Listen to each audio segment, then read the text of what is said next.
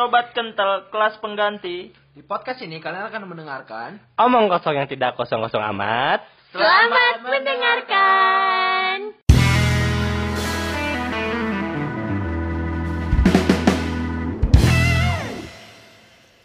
Annyeonghaseyo Minasang Konnichiwa. Konnichiwa Jepang Ya kembali lagi ke podcast kelas pengganti segmen TKRB TKRB apa tuh TKRB? Tepuk dulu tepuk Oh, dulu. tepuk tangan. Tapi TKRB apa? Nah TKRB ini adalah tong kosong radit bunyinya ya Iya. Jadi segmen ini khusus gua ngebahas isu-isu sosial media nih Vin sosial media. Nah jadi hari ini gua kedatangan bintang tamu spesial yang belum ada orang tahu nih tabiat-tabiatnya selain dari yang dia tampilkan di secara umum. Seru. Coba kenalkan secara umum dulu itu siapa? Ya, Bismillahirrahmanirrahim. Assalamualaikum warahmatullahi wabarakatuh. Waalaikumsalam warahmatullahi wabarakatuh. Ya, gua Devin Mm-mm, sama kayak Radit, gua juga anak HI, seangkatan juga sama Radit. mm. Gitu aja sih. Itu aja lu Iya. mungkin ada jabatan apa di HI gitu. Jabatannya sebagai anak wali seorang dosen gitu. Ya memang. Iya. Nah, sekarang pertanyaan itulah kita tadi kan secara Yes. secara umum lu lah. Sekarang se- karena gua hari ini pengen ngebahas. Tadi kan Iya. kalian udah dengar anyong-anyong kan? Hanya, tapi tadi ada konnichiwa juga tuh gimana tuh? Ya kan saya Oh. tidak tahu bahasa Oh, iya, iya. lainnya kan di Korea. Jadi hari ini gue bakal bahas tentang K-pop bersama Devin. Tuh. Nah, lu bisa kenalin diri lu sebagai seorang K-popers. Ini gua lebih mendetail ya. Jadi selama dua tahun terakhir gua udah ba istilahnya gua udah jadi K-pop enthusiast gitu. Hmm. Ya walaupun gak terlalu enthusiast, seenggaknya gua tahu lah. Gitu aja sih. Mm-mm. Udah gitu aja. Mau detail apa lagi? Gua bukan staff. Ya enggak setidaknya mungkin kayak misalnya lu pertama kali kecantol sama tik eh, TikTok lagi anjing sama sama K-pop itu pertama kali itu gimana? Sama K-pop, gua itu pertama kalau sejujurnya, gua tuh udah pertama kali kecantik sama K-pop tuh gua waktu gua SD sebenarnya. Mm-mm. Dulu almarhum sepupu gua tuh kayak sering-sering pasang lagu gitu kan lagu lagu terus gua tanya itu lagu apaan? Terus kayak sering pasang video juga. Ini lagu Korea. Terus kayak gua lihat dulu kan waktu zaman 2007 2010 2008 sampai 2010 kan zaman zamannya Super Junior. Oh, lah terus Kak. kebetulan almarhum sepupu gua tuh sering banget tuh Super Junior. Kayak terus gua sering liatin terus gua tanya akhirnya dari situ kecantol Hmm. Nah terus itu kan 2010 zaman zaman ya istilahnya pre pubertas. Jadi pada awalnya itu gue lihat kok orang-orang yang laki-laki tuh gak ada yang pada suka K-pop. Terus kayak gue tuh Kayak mungkin makin-makin tuh makin memikirkan eksistensi gue yang suka K-pop gitu. Iya, Duh, iya. masa gue laki suka K-pop sih? Terus habis itu gue ya udah seperti anak SD biasanya gue gak terlalu suka K-pop. Bla bla bla bla. Skip ke waktu SMA kelas 3 Sebenarnya udah lulus waktu itu gue masa SBMPTN Iya. Karena gue lagi nunggu hasil gue kan kayak lagi liburan gitu di rumah nenek gue gabut gitu kan ngapain gue dulu yang gue sukanya suka di Jepangan Mm-mm. confession Terus kayak udah bosen nih sama di Jepangan gue cari apa lagi ya Terus ketemu tuh kayak gue lagi nonton acara musik di net ada breakout Ya. Terus kayak gue ketemu satu lagu Apa tuh lagu apa tuh? kalau dari girl grupnya tuh Oh My Girl dulu tuh Oh my girl. Iya Gua nggak tahu. Gak, gak apa-apa Nah, Jadi dia, dia satu- lagunya apa waktu itu dia nyanyiin? dulu dia ny- nyanyi lagu Secret Garden terus Ah. gua karena konsepnya tuh gue suka Iya. gue dengerin tuh di Spotify terus kayak dengerin lagu yang lain Hmm. dari situ gue pikiran ya udahlah gue suka kalau suka K-pop suka yang ini aja gitu Iya, ha. ya tapi namanya takdir Pasti langsung luas lah kayak ya. lo Ah. lihat YouTube Ah. satu nonton video pasti Ah. bakal ada itu kan Betul, rekomen rekomennya kan Hmm. Berarti lo pertama kali kecantol lagi sama K-pop itu ketika lo SMA kelas 3 ya. Iya, SMA Dan itu sama Oh My Girl. iya Lu nama fanbase-nya apa Oh My Girl? Kan nama fanbase-nya Miracle. Oh, kenapa Oh My Girl Miracle namanya? ada sih adalah adalah Emang Adalah. nggak semua ter- terlalu terkait gitu Iya sih. Tapi kan kalau misalnya lu bilang lu berarti ada ada gap ketika lu mencoba meninggalkan K-pop Iya. kan. Lu pernah ada nyoba alternatif musik lain gitu? oh iya Apa? J-pop Sama tema bangsat. Apa? AKB.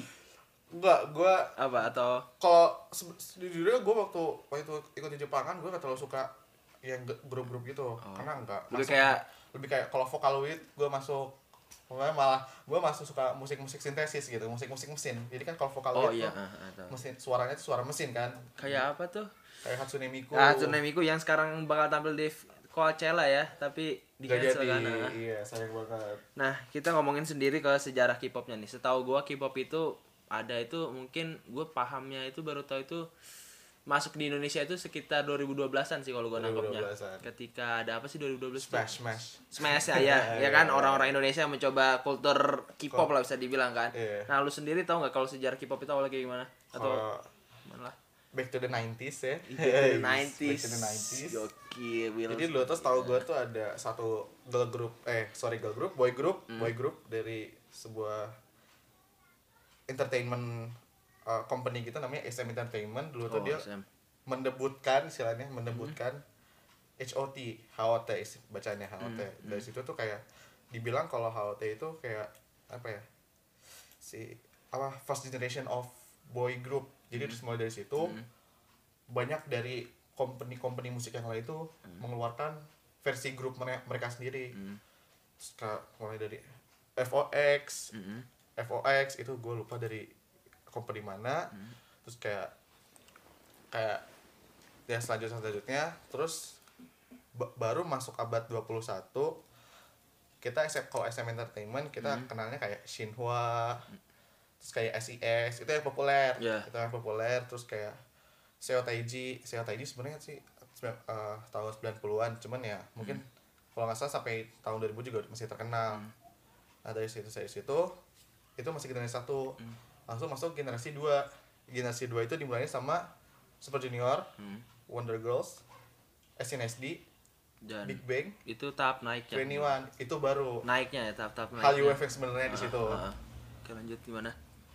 Nah, jadi kan itu kalau istilahnya kalau nah mulai dari generasi 2 ini ada sebuah istilah namanya Big Three. Oh, Jadi Big Three ini sebuah company musik industri company industri musik yang paling terkenal di Korea. Ada pertama ada SM, SM Entertainment. Entertainment, ah. Mereka kan debutinnya Super Junior sama Iya. SNSD. SNSD, Terus yang kedua, oh sama FX juga, sorry. Ah. Yang kedua tuh JYP. ah, Debutinnya Wonder Girls ah, sama akhirnya 2PM ah. Oke pernah dengar gua. 2PM Ah. yang ketiga YG YG. Oh, YG Big Bang Hmm. itu ini one nah ya YG, si YG ini tuh dulu tuh anggota Seo Taiji Seo Taiji Oh, yang dia- juga terkenal oh, jadi dia lebih memilih solo Iya. karir ngebikin sendiri ya. nah langsung bikin gitu Mm-mm. Nah, sepengetahuan gue nih kalau misalnya gue kan coba mengaitkan dengan politik nih, Vin.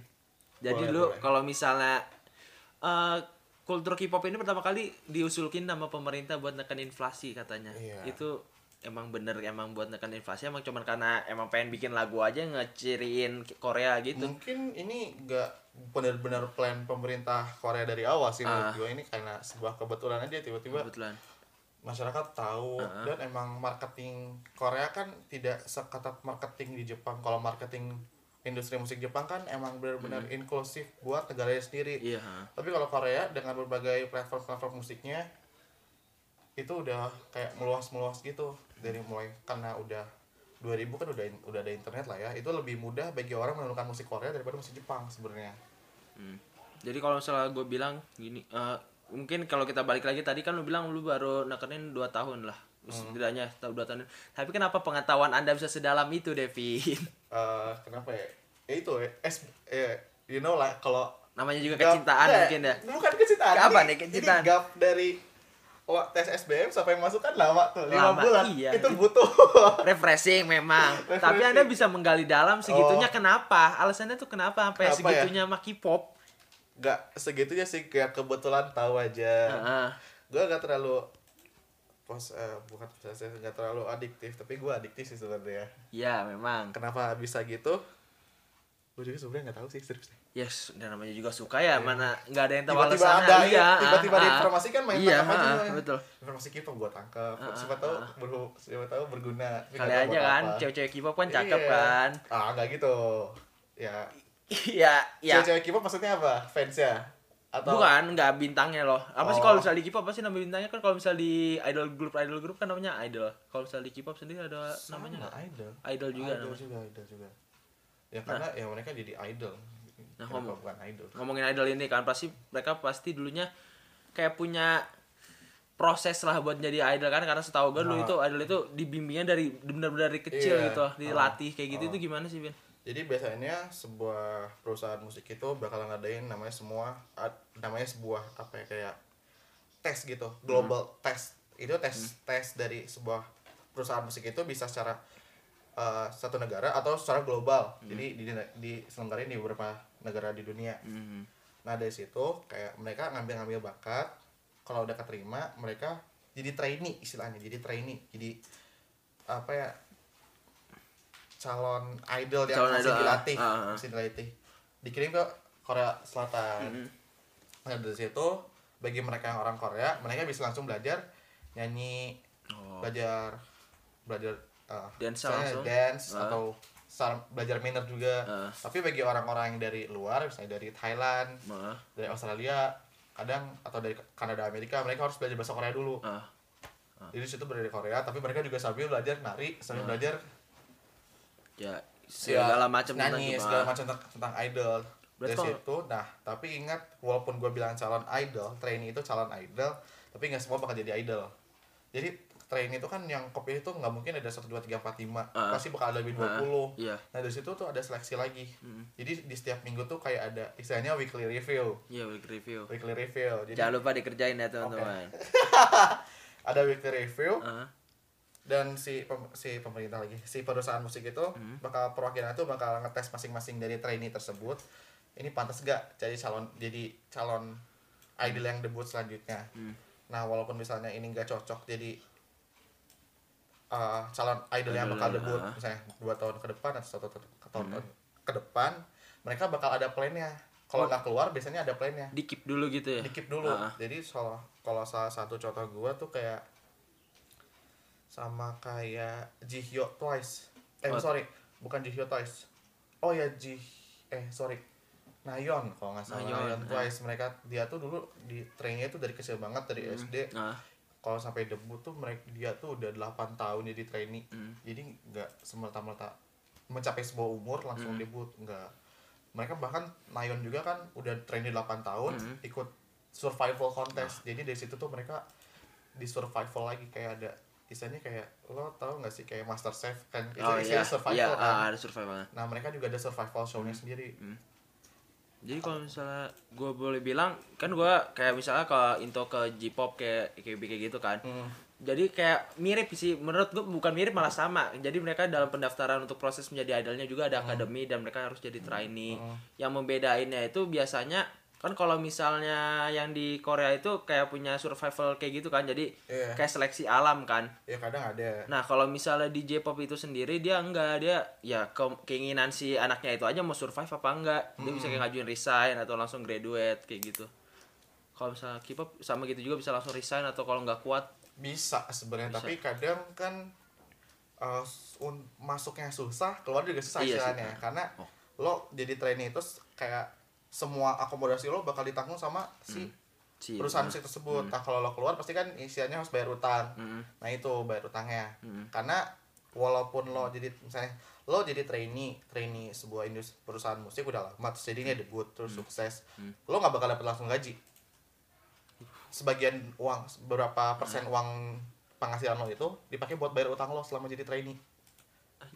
Gitu berat juga berarti ya? Kalau misalnya kalau misalnya di kultur kayak AKB kayak idol group itu enggak loh. Ya kalau misalnya lu mau resign ya karena resign dengan alasan kalau yang menurut gue yang Jepang itu lo ngedebutin itu nggak ngedebutin sebuah anggota tuh nggak dengan effort yang gede. Lo bayangin dia AKB aja udah berapa? Udah gen gen A mungkin gen gen ya berapa JKT-nya aja udah iya sampai JKT se- nya kan sembilan sembilan gen gen bayangin kalau perusahaannya Nah. AKB itu ngeniatin dengan pemilihan trainee-nya Iya pasti sih. kan profit banget tuh iya sih emang. berapa anggota Emang, utangnya berapa tuh iya. kan cewek-cewek jadiin properti kan ya itu bahaya tuh Astagfirullah, banget. Nah, terus kan kalau misalnya ini kan tadi lu bilang juga kayak ada anak-anak yang di joinin kayak ikut audisi kayak gitu itu Iya. termasuk eksploitasi nggak sih kan secara langsung Kalau- mereka dipekerjakan kan? kalau gua kan masalah dipekerjain nggak selalu orang yang jadi trainee itu dipe- digaji jadi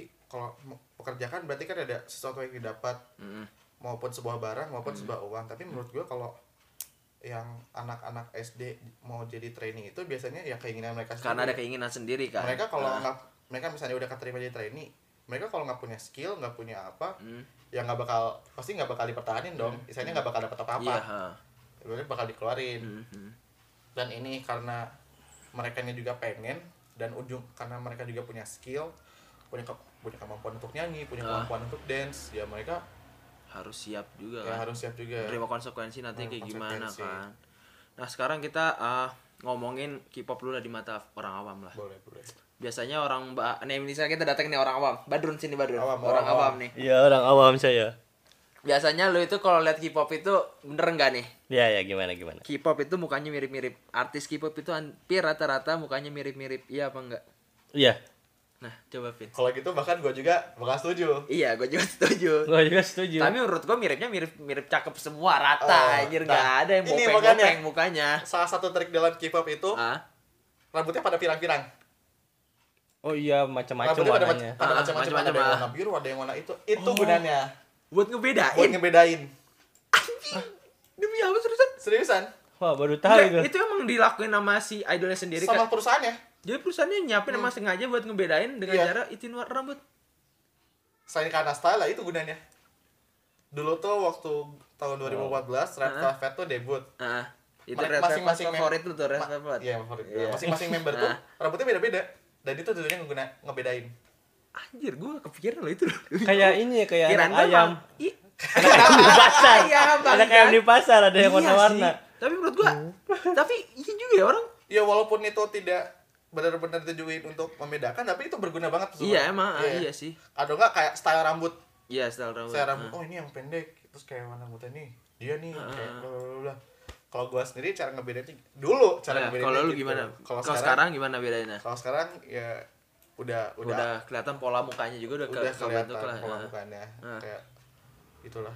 Nah, terus ada tanggapan lagi nih orang awam selain fisik ya. Kalau misalnya dibilang dari bilang fisiknya mirip, mereka bakal bi- biasanya bakal ngasumsiin kalau misalnya mereka itu oplas. Oplas. Hmm, menurut lu sendiri itu kayak gimana kalau oplas oplas, oplas? masalahnya kadang beberapa artisannya juga udah ngakuin mereka tuh oplas, oplas. tapi Mm. orang kebanyakan tuh mikirnya oplas tuh bener-bener dari ancur Heeh. sampai bener gitu istilahnya lah Ya kayak dari mukanya apis sampai Iya. mukanya gua. sampai mukanya aib gitu Eh, udah emang lu ganteng? Jelas dong muka Oh. gua mah. Jelas banget kan? Gimana? Bisa lihat. jadi kebanyakan oplas yang sini tuh oplasnya cuma sebagian-sebagian ya ada ada yang kan orang Korea tuh sipit-sipit Sipit sama ininya rada naik lah pipinya. sipit-sipit Ah. nah mereka tuh operasi Oh. jadi ini kan kayak orang-orang Indonesia tuh ada lipatannya di sini Ah, iya. nah kayak dilipetan kan Ini kayaknya gara-gara lemak sih, Vin. Enggak, enggak, serius, serius. itu emang natural natural treatnya Ah. orang Indonesia lah. Heeh. Nah, orang Korea tuh pengen. Jadi di, di itu diangkat satu. Tak, jadi ada satu. Heeh. Jadi nggak terlalu kelihatan sipit kan kalau sipit mah ininya bener-bener rata gitu. Heeh. Nggak ada luka-lukaan kayak gini. Heeh. Nah, mereka tuh operasi kayak gini, tapi sekarang itu udah di istilahnya tuh udah di apa ya udah dicari hole-nya gitu. Jadi dengan pakai tape Oh. oh. diginiin. Mm-mm. Nah, terus kadang ada yang di hidung, kadang kan nggak semua orang pengen pengen punya hidung yang pesek. Iya sih, heeh. Jadi pengennya kebanyakan mereka mancung, kadang ada di dagu. Tapi ada beberapa juga artis yang ngasih filler di bibir, Ya itu biar filler. kelihatan tebel, Mm-mm. atau di sini. Mm. Ada juga. Gimana itu? Di sini. Enggak enggak kelihatan orang Oh, yang nggak nonton tidak nggak ada. Sebutkan saja tidak apa-apa di sini. Biarkan penonton membi- membayanginya Oh, gitu. bayangin aja ya. Di tete tadi maksudnya. Iya. Di situ kita perjelas. Nah, ada explode, ada itu ya. kan di Korea sendiri kan masih kayak masih ada yang namanya wajib militer kan? Wajib militer. Nah, biasanya kan ya di K-pop kan ada ada yang boy band boy band cowoknya kan. Iya. Dan biasanya ada yang kayak masih wajib militer di Korea berapa sih? 21 ya? Satu koma delapan tahun kalau sekarang kayak kurang dari dua tahun. Usia usia usia minim Oh usia itu. usia maksimal tuh 30 Jadi misalnya lo sebelum 30 tuh se- se- maksimal masuk 30 tahun Hah? kalau nggak masuk wajib militer biasanya ditangkap. Nah, kayak gini misalnya kan kalau misalnya pemain bola kayak Hang Mingsen kan, Ah, dia kan dia emang disuruh Dibebas- bebas. wajib militer dan dia dibebaskan. Bebas, bebas. Apakah di K-pop juga dibebaskan? Apa tetap harus ngelakuin wajib militer? itu juga sebenarnya masih jadi perbincangan ya Hmm. karena Hon Mingsen sendiri kan mereka kenapa Hon Mingsen dibebasin kan karena Nah, Hong Mingsen siapa? Mungkin lu kasih bola. Oh, kalau Oh, kalau Hon Mingsen. Oh, iya, Hon Mingsen. Tuh kan Ah. pemain itu pemain nasional Korea, Korea Selatan. yang sekarang lagi main di Tottenham Hotspur. Ah, ah, tangan lagi cedera, mampus kau. Ya, Nah, makanya Tottenham Hotspur kalah ah. dulu sekarang. Iya anjir. Nah, dia kan karena menang medali Piala Asia medali ya? emas di Asian Games. Asian Games Asian. oh Asian Games ya Asian Asian Games, Games, itu pokoknya se Asia bukan se ASEAN ya. Ah, ah. Se Asia mereka karena menang medali itu yang penting kan se Asia lah Asia tuh udah tahu gede banyak Ah, negaranya ah. makanya mereka merasa satu kesebelasan tim itu wajar untuk mendapatkan sebuah pembebas tugasan dari wajib militer. Hmm. Nah, di sini gua kasih nama aja ya BTS. Hmm. Menurut para fans juga istilahnya melakukan hal-hal yang sama dengan internasio- internasionalisasi Korea Selatan. Hmm. Eh, mungkin yang mungkin gua jelasin BTS itu kan kayak udah banyak mencetak berbagai prestasi. Hmm, hmm. Makanya para fans itu sebenarnya menganggap they deserve to buat not enggak ikut wajib militer. Dia, Ah. dia mereka nggak pantas, eh, maksudnya mereka pantas untuk mendapat privilege untuk tidak mengikuti Iya. Nah, padahal nama fanbase nya army kan militer. Iya army. eh anda army loh padahal loh itu itu ironi. namanya bangsat Itu gimana ironi. lanjut lanjut Vin? Nah, makanya kan kayak tapi kadang kalau kalau lo lihat apa interview BTS di barat atau di dalam negeri, kadang interviewnya Hmm. si orang yang nge-interviewnya kadang menanyakan hal yang sama. Hmm, apa pada militer. apa pandangan kalian terkait wajib militer? Hmm. Tapi untungnya si ya namanya juga bukan idol nggak walaupun fans bakal sama ke idolnya tapi idolnya nggak mungkin sama Ma- uh, si orang Hmm. Si apa BTS jawabannya? itu kayak ya udah ya kita jalanin aja kita lah jalanin aja sebagai orang Korea Selatan. Ah, ah. Lagian mereka udah juga maksudnya udah kaya, Iya. udah terkenal, Dan- dua tahun apa? Iya dan susahnya? kalaupun nanti kan kayak misalnya ada banyak banget kan kayak cowok-cowok di boyband juga kan iya. ikut wajib militer balik lagi masih aja tetap terkenal, naik. Iya. kan? Dan Makanya- tapi kalau misalnya rentan usia di BTS sendiri emang semuanya bakalan ngikut wajib militer bang apa ada yang Jadi, udah? untung untuk untuk sekarang tuh yang paling tua Ah. member BTS harus tahun ini. Heeh. Itu Jin kalau tahu. Itu harus tahun ini karena udah 30 tahun. Kalau Jimin? Kalau Jimin itu kelahiran kalau nggak salah 94. Ah, berarti gua tahu. Iya apa? itu bagus. itu Jadi berarti kalau masih- 94 bisa sekarang. Cuman ya menurut gue dia bisa dua tahun lagi. Jadi jadi ada sebuah alasan kenapa Hmm. misalnya lo tahu EXO kan. tahu EXO. Sebenarnya member-member EXO itu bisa wajib militer sekaligus, tapi ternyata enggak. Hmm. Kenapa? Itu untuk memperhata- mem- mempertahankan popularitas. Jadi walaupun ada member yang wajib militer, Hmm. harus ada orang yang promosi.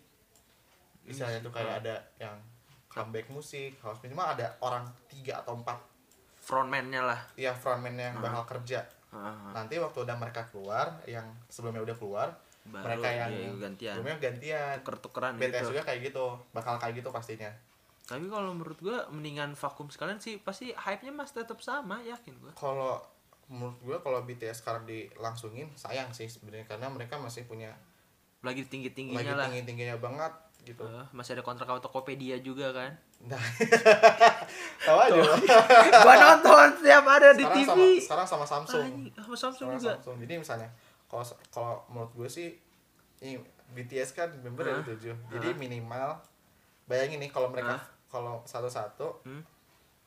kalau misalnya per tahun tuh satu orang butuh waktu Dua tahun lah ya, dua, dua tahun. lah. 14 tahun Buat mereka bisa ini kebayang tujuh kali oh buat satu setengah anjing lama juga ya. iya Anjing. berapa tuh bro pokoknya Iya, sekitar pokoknya lama lah. hampir 10 tahun Iya, gitu uh, uh. jadi makanya mungkin setelah Jin itu setelah Hmm. mungkin Jin wajib militer Ganti kan kayak misalnya Jimin sama V itu seumur mereka bisa langsung masuk bareng. Ah, tapi kalau misalnya misalnya terus yang setelah itu mereka bisa ada yang masuk lagi masuk masuk wajib militer lagi. Jadi bisa lebih pendek lah waktunya. Jadi Hmm. itu kalau vakum bersama ya ntar kasihan fansnya dong. Kalau iya lihat sih, iya juga kalau ada. kayak misalnya bakal iri pasti. Ah, lihat yang yang lain idolnya udah berkembang gede dia masih stuck nungguin ini kapan ya balik dari Iya. wamil. Walaupun iya sih. cepat tapi ya dua tahun tanpa eksistensi sebuah idol iya sih.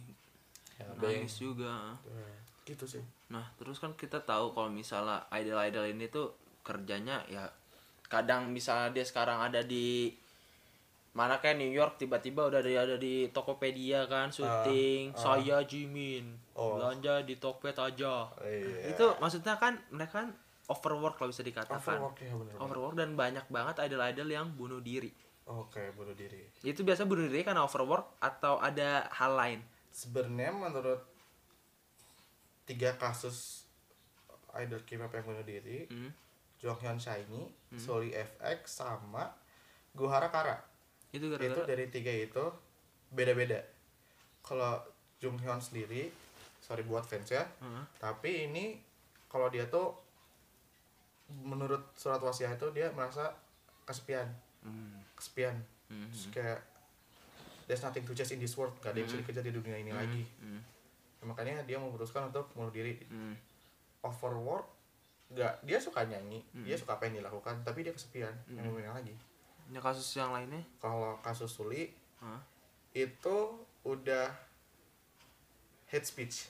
Oh hate speech. high speech ya. Jadi kenapa? Sebenarnya sama bu oh enggak beda beda beda sorry. Kalau Suli itu karena setelah jadi Suli itu udah punya masalah sama netizen Korea sejak dia keluar dari FX sejak dia masih FX Ah, ah, masih di girl group FX Heeh. Dia tuh Suli tuh dianggap kayak ini kok dance-nya males banget kayak nggak Oh, niat kayak ah. nggak niat kayak banget terus akhirnya karena itu dia keluar dari FX Hmm.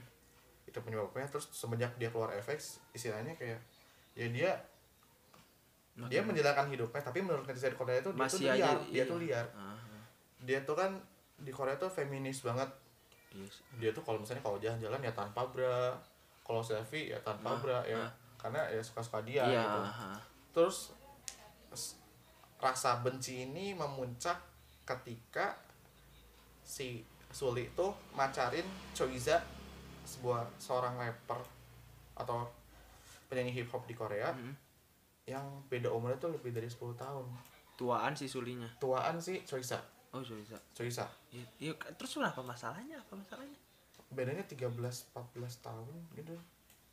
Ya kebayang gak sih? Waktu itu waktu itu Suli itu masih 23 tahun oh ya iya sih ya ibaratnya kayak simpenan om om Iya. kayak gitu ya ya mohon maaf ya saya tidak tahu nih kan hanya asumsi orang awam mungkin ya kalau mungkin Solinya 30 tahun oke it's Masih, fine. iya. tapi ini masih 20-an tahun masih 20 Nah. awal malah jadi kan dari situ dari situ dari situ Hmm.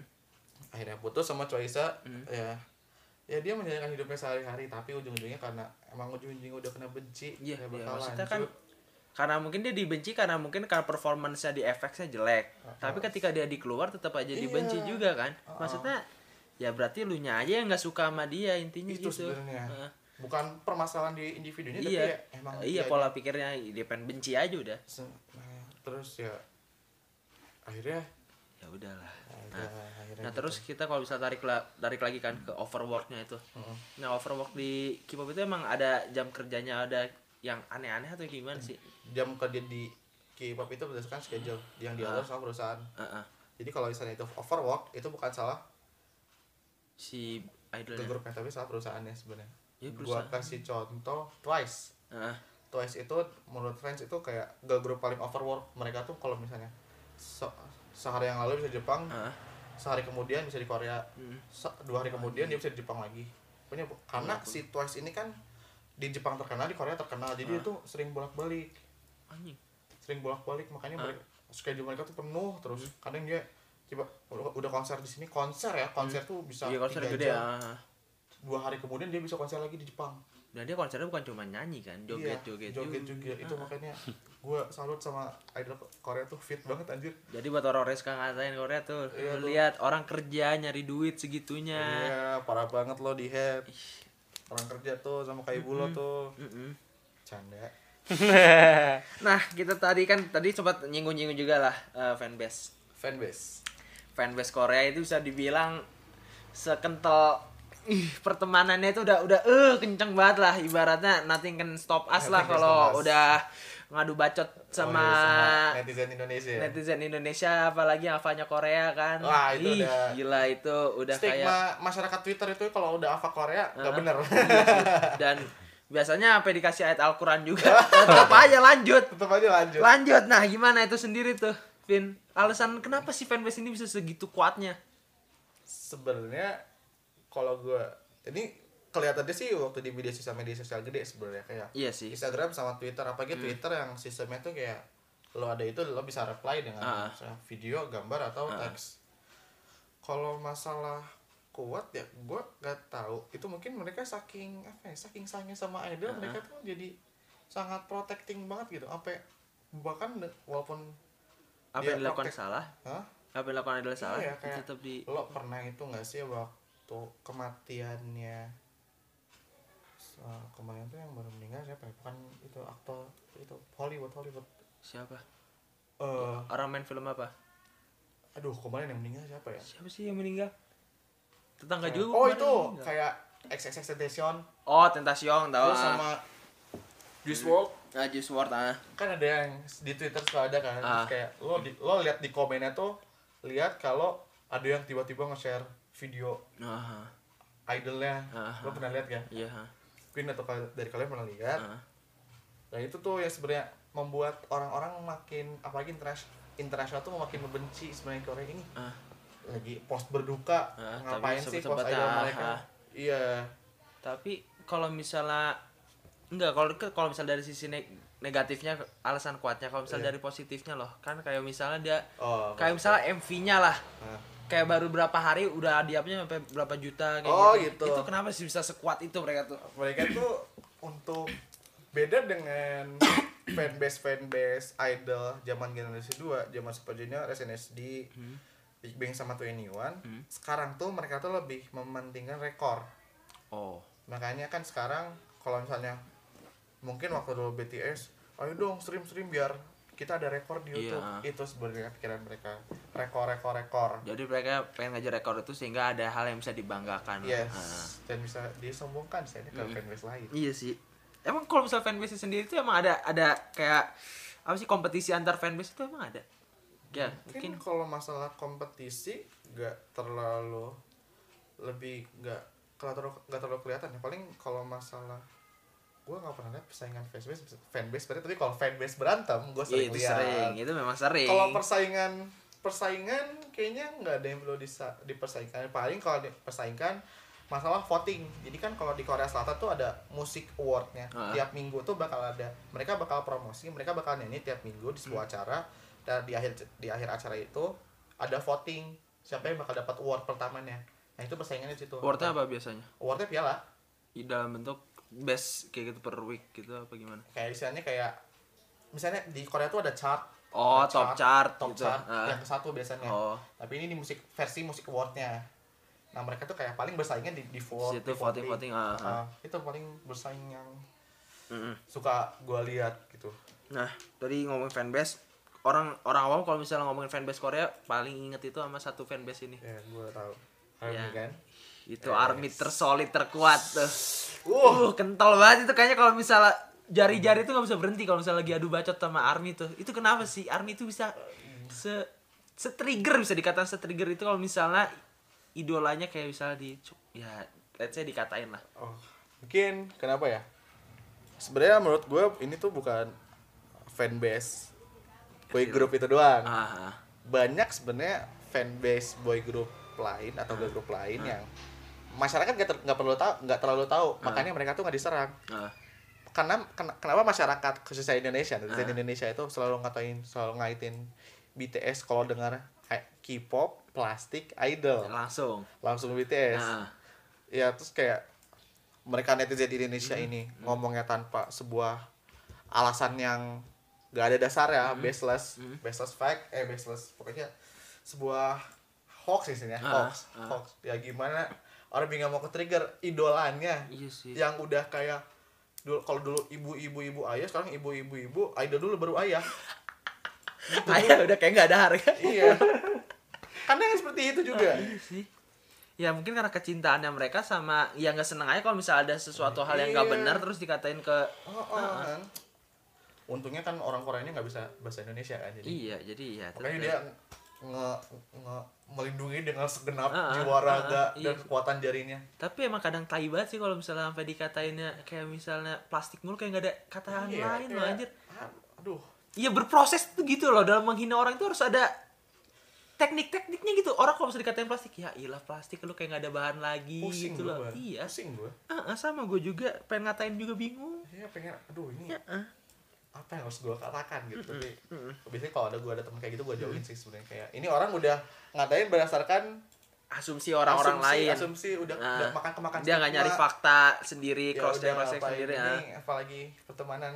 Iya. dan udah males sih Bu. udah males sih gua. Nah, nah kalau misalnya gini kan Indonesia pernah sempat nerapin konsep apa sih namanya boy group ya? Boy Iya, group. boy group. Boy group atau girl group? Kayak misalnya Smash Cherry Bell. Cherry Bell. Itu tuh kayak mis tanggapan lu itu kenapa sih ketika Indonesia mencoba nerapin konsep boy band ini?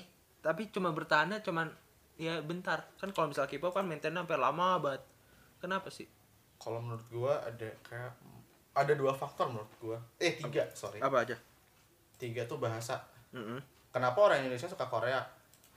Kan suka sebenarnya suka boy group musik boy Hmm. group atau girl group Korea bahasa karena orang Indonesia nggak bakal terlalu tahu bahasa Korea yang mereka bik- yang dinyanyiin sama Ah. si mereka nggak bakal tahu kalau ini lirik tuh bakal se cringe atau Ah, se iya sih kan kalau misalnya di Indonesia kan kadang semerinding ya, apa ah, mereka nggak bakal tahu yang penting musiknya bagus dari Enak nada aja, catchy aja. gitu ya. suaranya bagus Ah, ah. tapi kalau Indonesia ah, udah ngerti kan ah, ah, pasti kebayang gak sih lo kebanyakan kan kalau kalau orang Indonesia tuh ada orang yang ngomong baku jijik Ah. apalagi dengan kayak dengan misalnya sebuah nuansa romansa ngomong baku itu udah ketika wah, hatiku cenat-cenut Ah, kan itu aduh, udah knock kan. aduh, ah. terus apa lagi untuk pas itu kan mungkin aduh apaan sih ini iya jijik gitu kesel Jijik, ah. jijik. nah terus untuk kedua itu keti kedua musik kebanyakan musik girl group boy group Mm-mm. yang mengadopsi style Korea di Indonesia Hmm. itu nggak ada sebuah diversity nggak ada sebuah keberagaman di musiknya jadi sekali boy band maksudnya kayak boy bandnya banyak tapi genre genre itu literally pop gitu pop. Hmm, meskipun boy bandnya banyak ya sama sama aja genrenya aja gitu. pop. Ah. mungkin kalau K-pop bahasanya pop nggak mungkin pop semua. Ada balad ada EDM Hmm. mungkin ada hip hop ada R&B kalau in kalau apa ya kalau Indonesia Ya udah, itu pop, aja. pop. Ah, ah. kayak lo pernah lihat gak sih kayak Cherry Bell nyanyi EDM Ah, ah, enggak enggak enggak pernah. Atau Smash nyanyi R&B hip hop tapi pernah lo denger rap lu tau gak sih rap yang tak peduli ku dibully Omongan lo gue beli. caca lo gue cuci dengan senyuman prestasi. tak pernah aku malu karena cibiranmu ku jadikan motivasi untuk maju. Itu itu dia nge-rap loh. Itu CJR gak sih? enggak itu, itu smash. Oh, Smash. smash itu cinta cenat eh bukan, Nah, bukan. senyum semangat. Senyum semangat. Ya itu ya kalau masalah rap mungkin karena balik lagi sama yang bagian-bagiannya. Kalau tengahnya rap sisanya pop perlu harus apa? Genre apa gitu?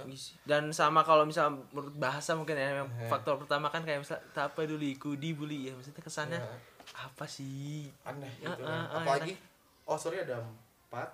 Apa? Ketiga ah musik video. Kagak niat anjir.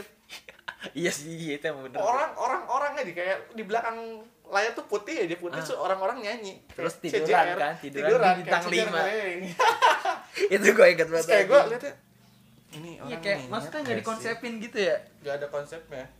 Kalau misalnya K-pop kalau gimana? misalnya K-pop wah anjir kalau syuting musik video bisa di Iya. Amerika bisa di Thailand bisa di bisa ada efek-efek ledakan-ledakan gitu kan? Apalagi CGI ada Iya, ada ada CGI-nya, yang ah. video yang CGI itu keren banget menurut gua. Sama Wuju Sonyo itu bener-bener si CGI-nya itu luar angkasa niat itu ya emang. Dibandingin sama Indonesia. Cherry Bell waktu tahun 2010 mungkin kita jangan bandingin musik sekarang sama musik lalu paling kita bandingin aja sama eh, SNSD sama SNSD atau Super Junior dibandingin sama Smash. Menurut lo lebih niatan mana? Lebih niatan orang yang syutingnya dalam sebuah green screen full of screen screen atau orang yang tiduran berlima. tidur berlima layar putih? Menurut lo dengan musik yang lebih bagus dengan MV yang lebih bagus lo bakal pilih mana pilih yang lebih ya kualitasnya down apa kualitas yang lebih up yang lebih bagus ya orang pasti lihat up, effort juga lah pasti effort Ah. kan. karena dilihat ini bakal ngaruh sama apa ya ini dipengaruhi sama effort-effort yang dialami selama si trainee Korea ini selama bertahun-tahun gak mungkin dong dia nge-waste trainee yang nge-waste waktu yang Hmm. para trainee itu pakai buat latihan malah waktu udah jadi malah Iya, low kan. effort Ah, ah, gitu ah. kan nggak mungkin Ah. terus keempat terus empat skill oh iya skill iya skill kalau di karena Korea itu kalau jam tahun itu 2010 2012 Hmm. Korea itu menurut gua dance skillnya tuh udah synchronize istilahnya udah udah satu gerak satu gerakan satu member sama member lain tuh udah hampir sama Iya. udah nggak ada delay Mm-mm. dibandingin sama yang sekarang yang waktu dulu kayak mungkin Hmm. sama SCJR, Cherry Bell itu jangan sangat jauh bahkan kalau dibilang satu member gerakan yang ini Hmm. member lain juga gerakan ini tapi ada delay satu detik iya dua detik iya heeh. Ka- itu kera- kayak kayak dance anak SBK lah lagi lomba ya Iya. lomba tari tradisional nah, itu delay itu kelihatan gitu Heeh, heeh. Dan Kayak, itu gue udah ah meh iya ya.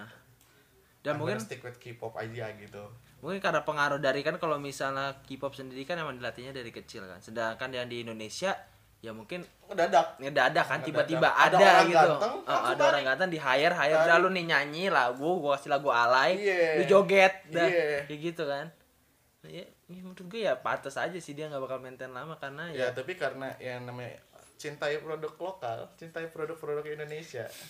Itu Tapi orang bagi Cina gua orang semua. Indonesia kan tadi kita nyalain lagu Smash kan tapi kayak- Smash orang Cina semua tidak ada lokalnya.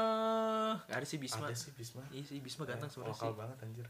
Ya kan kayak ya mau udah takdir orang Indonesia bakal tiba-tiba apa lagu Indonesia makanya tadi kita nyanyi lagu Smash gitu kan. Mau gimana lagi emang? Iya. Mau setai-tainya lagu Smash pasti bakal dihafal juga kalau kalau gue sendiri ada lagu bahasa Indonesia sama bahasa Korea lebih diapain yang Indonesia kan ya udah gue Iya. nyanyi lagu bahasa Indonesia. Kalau nyanyi lagu Korea gue udah. Mumble lah udah nyanyi Mumble ah. itu gue masih SD kan. Nah, terus kalau misal alasan K-popnya sendiri bisa maintain begitu lama, itu apa sih? Selain ya faktor karena ya emang ada Oh. generasi gitu loh. Selain karena regenerasi menurut gue mereka tuh konsepnya nggak habis-habis. Ada aja. selalu aja ada yang baru. Mungkin dulu kita tuh mungkin udah stick sama yang satu debut satu girl group yang debut itu formasinya nggak bakal berubah. Tapi tiba-tiba SM Entertainment ngeluarin NCT New Culture Technology. Oh, oh iya itu gue ya jadi mereka tuh kalau NCT tuh beda sama yang lain. Karena apa? Mereka tuh ngedebutin pertama ngedebutin 10 orang Hmm. dalam satu misalnya ada dua ada NCT 127 sama NCT Dream. Hmm. misalnya awalnya NCT 127 tuh membernya kalau nggak salah 7 gue nggak tahu atau 8 Hmm. tapi waktu NCT nah NCT Dream itu sebuah grup S grup dari SM yang ada limit member. Istilahnya kalau JKT48 kalau udah nyampe umur segini graduate. Enggak itu enggak sih kalau misalnya pokoknya JKT, ada ah, pokoknya kalau ada se kalau kan kalau di JKT48 graduate sesukanya tapi kalau Ah, di ada- SM tuh ada- ada sistem ah, graduate. mm.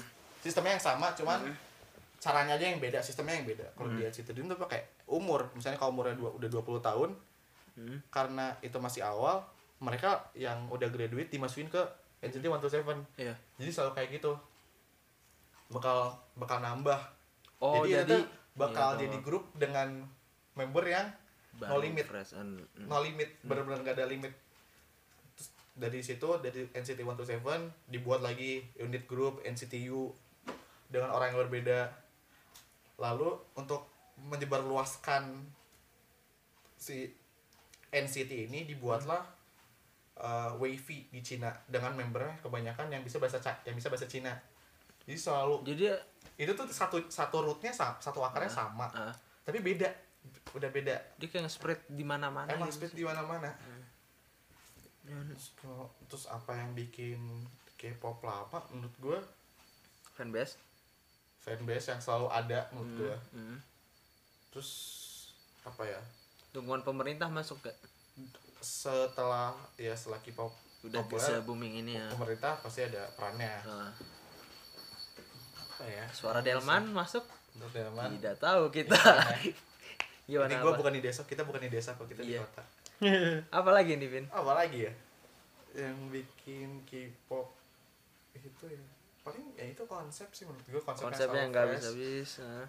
Dan, di- ditambah walaupun ada walaupun K-pop meredup tiba-tiba ada lagu yang bagus kan pasti naik lagi gitu pasti ada lagu yang naik Iya. lagi gitu nah itu sih menurut gue selain regenerasinya itu konsepnya Nah, terus sekarang kita udah di segmen-segmen akhir nih. waduh oke Gue pengen lebih nanya personal lu mengenai Personal. K-pop. oke Apa yang bikin lu pede buat ya lu kategorikan lu seorang cowok lah. Emang lu cowok lah. ya, emang gue cowok Nah, lu Lo- emang cowok, ya gue cowok.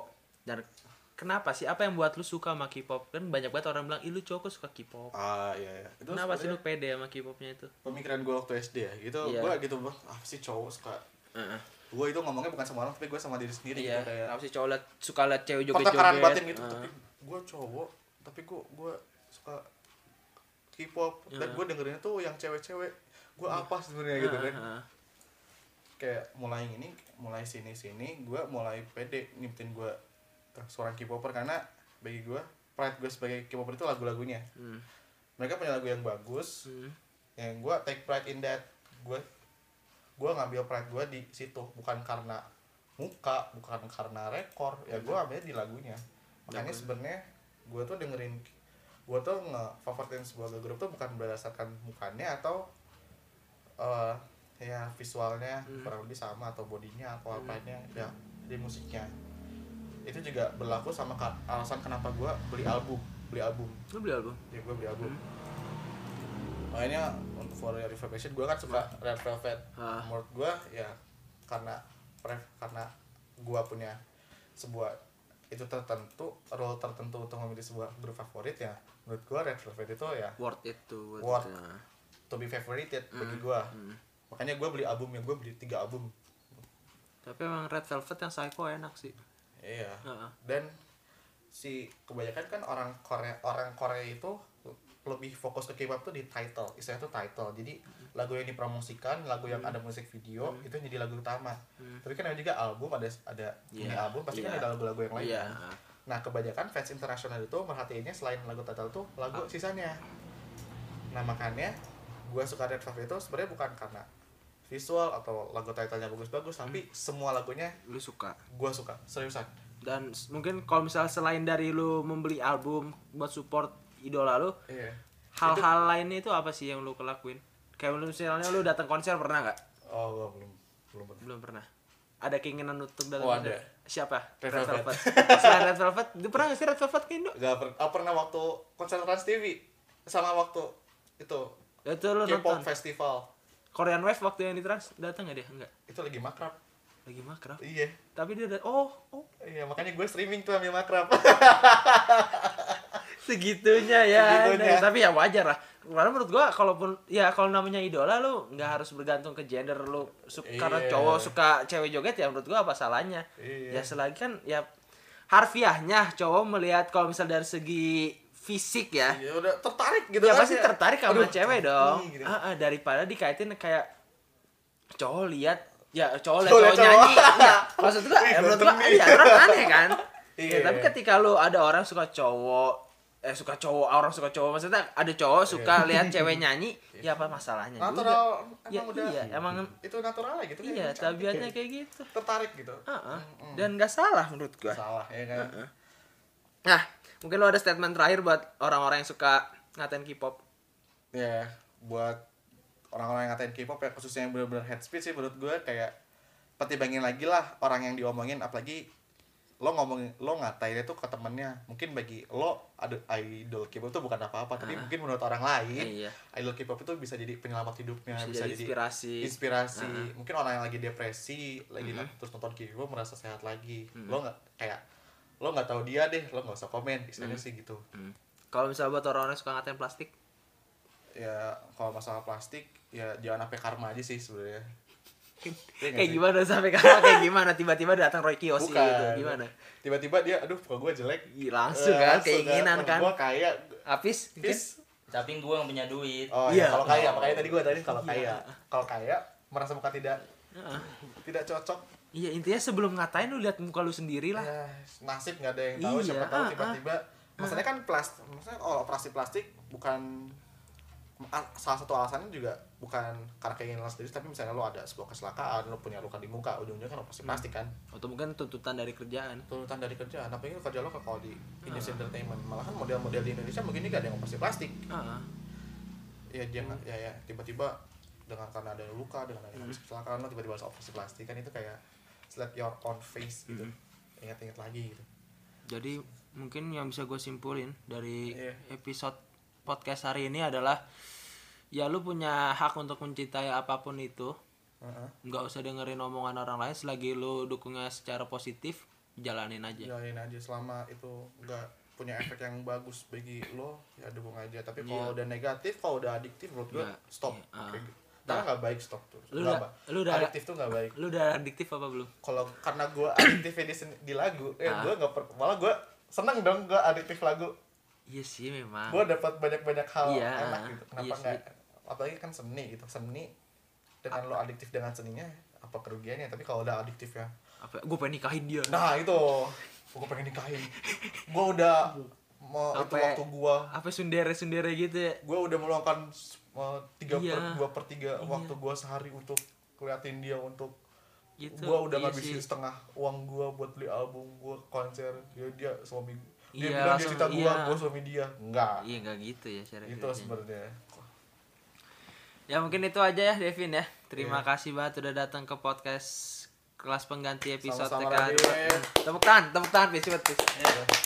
Nah mungkin nih, mungkin, karena ada audiensnya ada ada pertanyaan nggak ada pertanyaan nggak Q&A Q&A yang terpendam mungkin tentang tentang K-pop?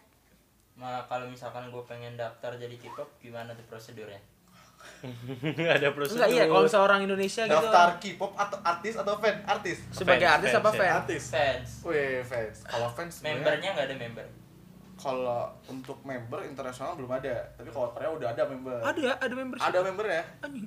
Biasanya kalau lo daftar membership daf- bayar segini lo dapat merchandise tapi sama dapat kartu Gokil KTA ya. Kartu, kartu. kartu tanda Anggota. KTF kartu tanda fans Iya. kartu tanda fans bukan anggota, Bro. Itu ada skill-skill khususnya yang harus dimiliki gitu harus. Paling itu aja sih rajin nge-tweet kalau misalnya lagi dikatain. Harus Iya. siap.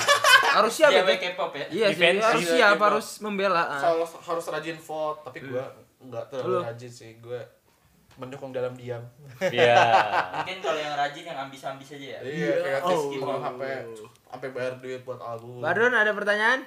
Nggak ada. Nggak ada. Nggak Ya udah, ada. mungkin gitu aja. Gitu Devin, aja. terima kasih. Tepuk tangan dua kali. Gak apa-apa. ya bagi yang Dan- pengen playlist bisa kontak aja akun Instagram gue Devinites thank you itu akun asli, akun itu dong. oh jangan Ih, jangan itu, Pak. Jangan nih. Ya mungkin itu aja dari kelas pengganti. Terima kasih sudah mendengarkan Makasih, TKRB. Jangan lupa follow IG kelas pengganti di @kelas_pengganti dan rencana juga kita bakal pindah akun Instagram. wih ke mana tuh Adalah udah beli Kesayang. follower. udah beli followers jadi ya udah Eh nggak di nggak beli ya dihibahin sama Tika. dihibahin oleh Tika dan pokoknya kalian stay tune aja. oh kalian Ya, I know. kalian stay tune aja di IG kelas pengganti yang lama. Kalau ada kabar-kabar berikutnya langsung aja follow ya. ya good luck Radit Ya, terima Semua kasih. pengganti Makin jaya. Nah, Jaya dan jangan lupa dengerin segmen-segmen lainnya kayak ada No More dan Love Life karena itu lebih informatif dari punya saya. betul Iya. Jangan merendah gitu. lebih Ya, bermanfaat memang dalam hidup Lebih informatif, tapi listernya lebih banyak saya. Tapi tidak lebih lucu. iya Oh, ya udah, sekian dan terima kasih. Tepukan Eh, tiga kali lagi bang. Tepuk tangan tiga kali. Tiga kali loh. ya udah ya